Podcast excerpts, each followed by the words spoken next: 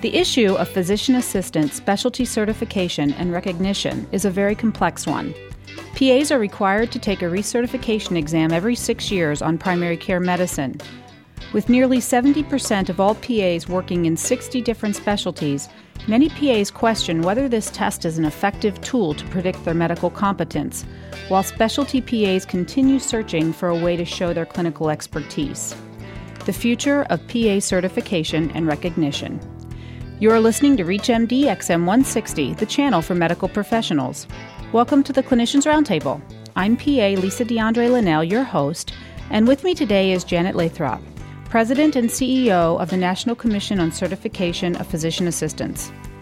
Today we are discussing the Physician Assistant Specialty Certification. Hi, Janet. Welcome to ReachMD. Hi, Lisa. Thanks so much for having me.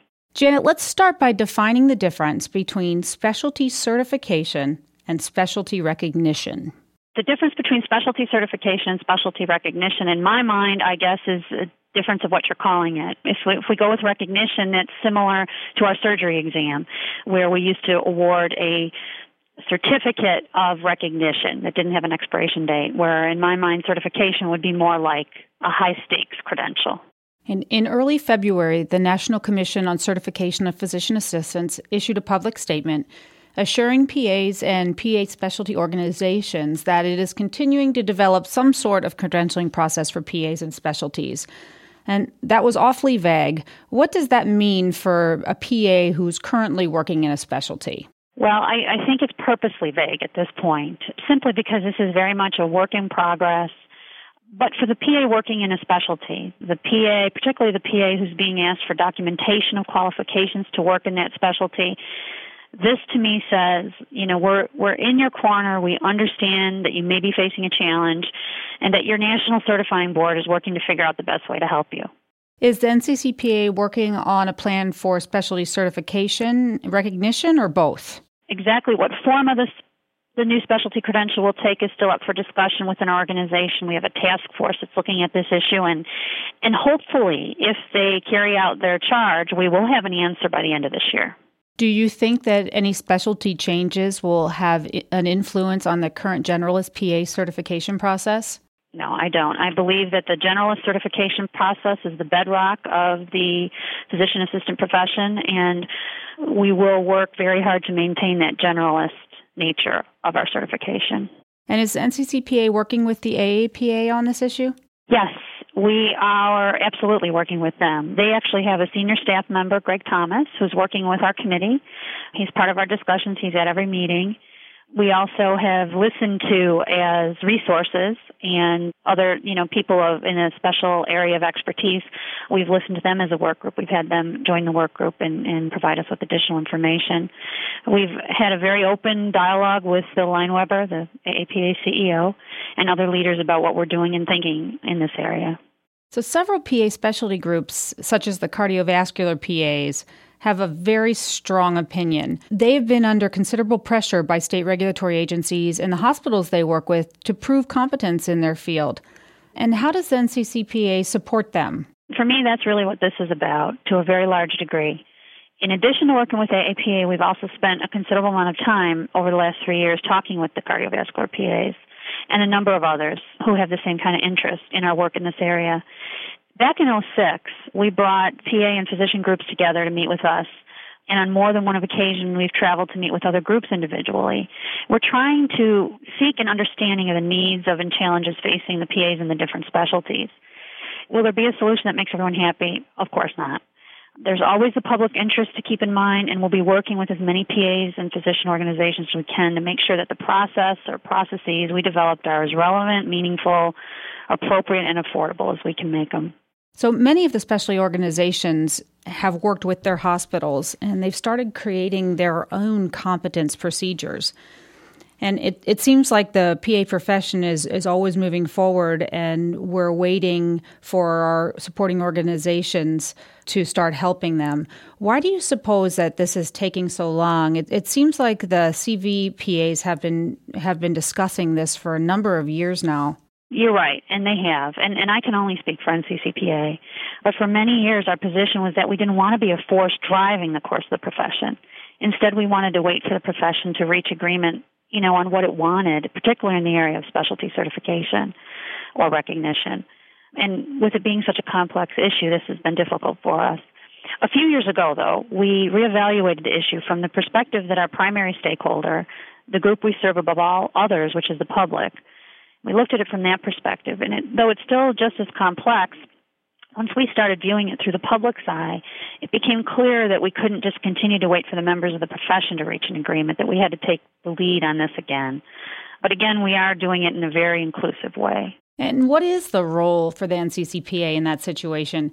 You guys aren't really the decision makers. You you monitor the PA profession testing and credentialing. So is it the AAPA that's supposed to make the decision and then bring it to you to monitor it or come up with a plan to monitor it? No, I, I do think that that's the NCCPA's role, I, I guess, as the certifying body for the profession. Certainly, we want to listen to what.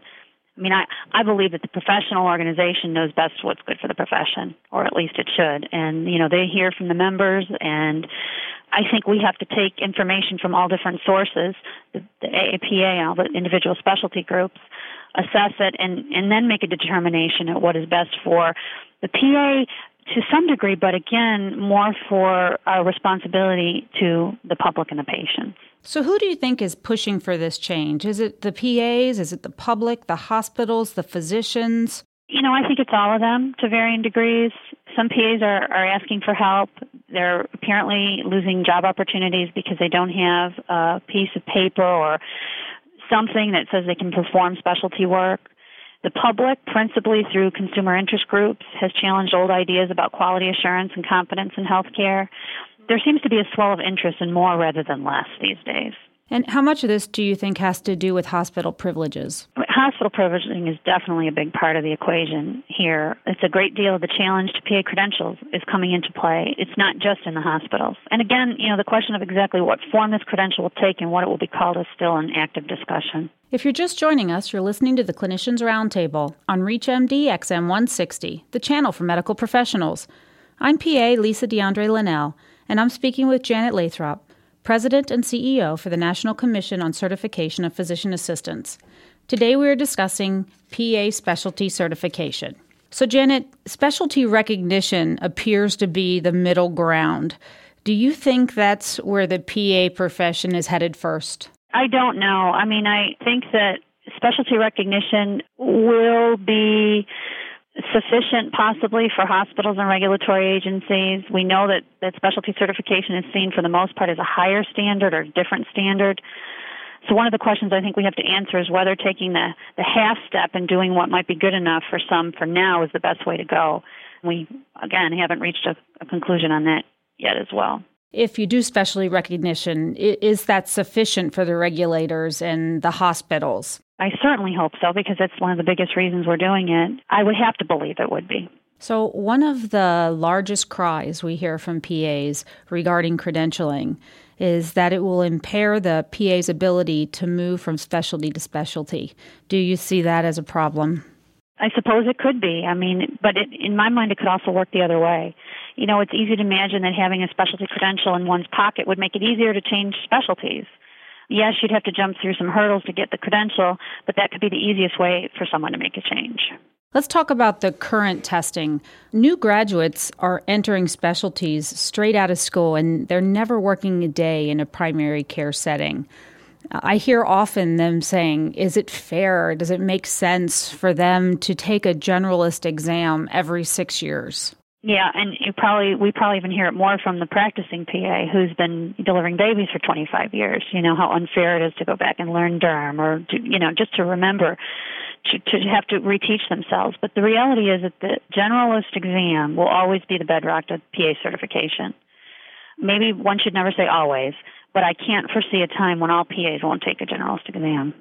Well, if specialty certification does come about, what kind of consequences do you think this would have on the PA profession? Well, obviously, from our perspective, I mean, we see this as a positive thing. You know, we believe that it better positions PAs as a key part of the answer to the shortage of providers that, that's plaguing so many corners of the U.S. healthcare system. We see PAs as an answer to the need for affordable, accessible, high quality healthcare, and that we can equip them with the credentials they need to work in, in both primary care and specialty areas. That's very critical. We see it as a very critical job for NCCPA. Tell us about how the certification process has changed over the years and your involvement in those changes. Well, the certification, for the most part, is, is kind of stayed the same. I mean, we've always had the exam, we've always had the CME, and probably the changes, to, other than the elimination of Pathway 2, which was our alternative to taking the proctored PANRE exam. Uh, that'll be eliminated, the last administration in, in 2010. Probably have been the most significant changes.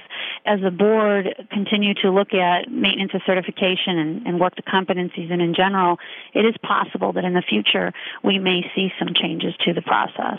Tell us about the practice focused exam. The practice focus exam is rolled out this year for the first time.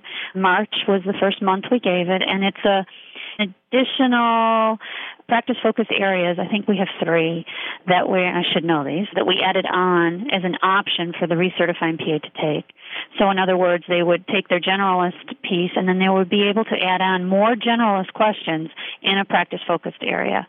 The idea being if they're in surgery, that, you know, adding a percentage of extra surgery questions would help them take a more practice focused examination. And then would you get any kind of recognition for that extra practice focus portion? No, as of right now, it's general certification with the general C. So, what would be the benefit of adding on the extra portion?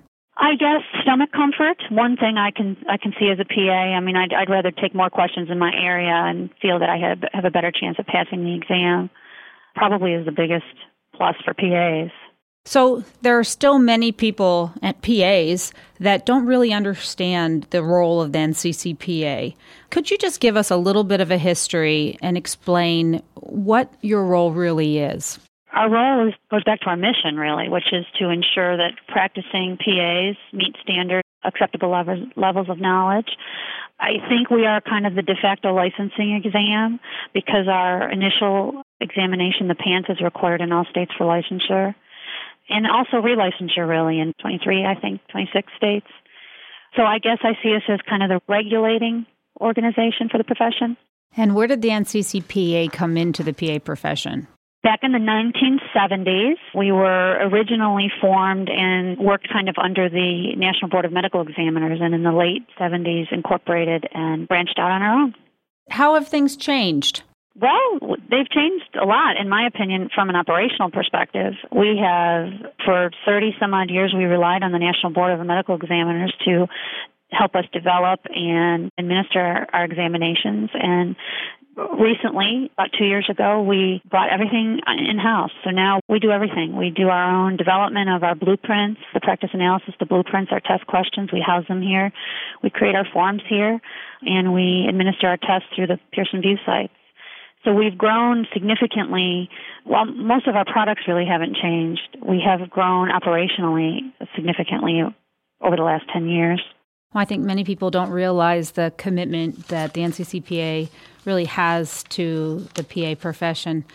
And I just wanted to bring up that in 2007, the NCCPA received the Georgia Oglethorpe Award for Performance Excellence. And I'd like to give you the opportunity to tell the listeners what that means. Well, thank you, because that is so exciting. And this was our desire to have a third party recognize all of our hard work. I, for so long, for the last five to seven years, we had implemented process improvement, tried to do things differently, tried to save money, tried to cut back so that we wouldn't have to raise fees. We haven't raised fees in almost 10 years. And we were able to do that by just refining our processes through the Six Sigma process. And, and we realized, boy, you know, we've really done amazing things here, but we can say it all we want in our newsletters and to PAs. And, uh, you know, it would be so much better to have a third party come along and kind of validate what we've done. So we were actually going to go for the Baldrige Award, which is the national award of quality excellence, and we realized that the better step would be to get your state award first. So we applied for that as you said, in 07, and we won it, and we were the first organization ever to win on their first try, and I think the second nonprofit, and that felt good. And now, actually, we'd, we'd like to go for the Baldrige. It's kind of on the horizon for us. We'll see what happens with that. Well, thank you, Janet, for coming on the show. Thanks, Lisa. I enjoyed it. I'm PA Lisa DeAndre Linnell, and you've been listening to the Clinicians Roundtable on ReachMD XM160, the channel for medical professionals. Please visit our website at reachmd.com, which features our entire library through on demand podcasts. And thanks for listening.